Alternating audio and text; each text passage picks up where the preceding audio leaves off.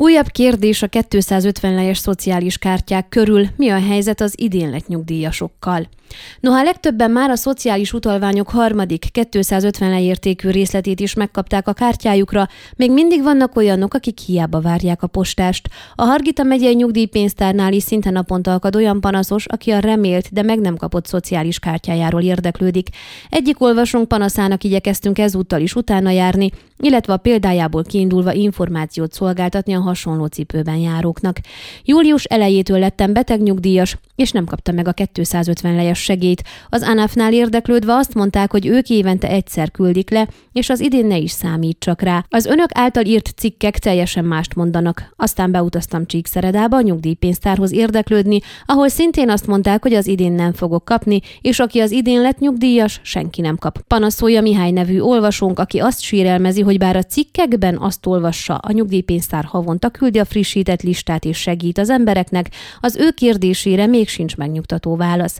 Még a telefont sem veszik fel, heteken át próbáltam hívni a nyugdíjpénztárt, ezért kellett bemenjek, a semmiért fűzi hozzá a panaszos, aki szeretné tisztán látni, hogy akkor most jogosult vagy sem, kellene kapja vagy sem a szociális kártyát. Valóban nem kap senki, aki az idén lett nyugdíjas, vagy mi a valóság, teszi fel a kérdést az olvasónk.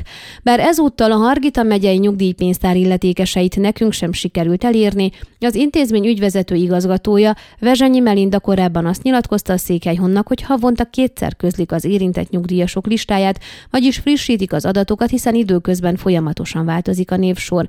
A frissített adatbázist minden hónap elején és végén is beküldjük az országos nyugdíjpénztárhoz, ők továbbítják központi szinten az ANAF felé, az ANAF pedig az adatbázisokat összeveti, és annak alapján az Európai Beruházásokért felelős minisztérium állítja ki ezeket a kártyákat, és postán keresztül kiküldik az illetékeseknek, fejtette ki az igazgató. Az idén nyugdíjba vonult érintettekről érdeklődtünk a kérdésben illetékes Európai Beruházások és Projektek Minisztériumánál is. Hegedűs Csilla államtitkár kabinetjéből azt a megnyugtató választ kaptuk, hogy az idén nyugdíjazott jogosultak is megkapják a kártyájukat, csak van egy kis késés a folyamatban.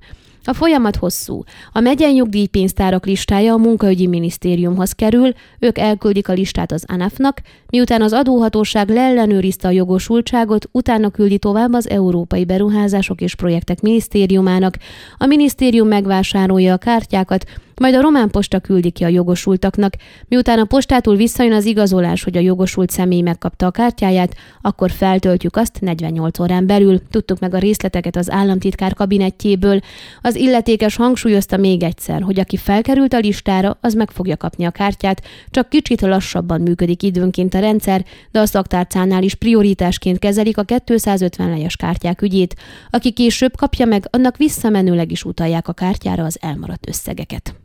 Ön a Székelyhon aktuális podcastjét hallgatta. Amennyiben nem akar lemaradni a régió életéről a jövőben sem, akkor iratkozzon fel a csatornára, vagy keresse podcast műsorainkat a székelyhon.pro portálon.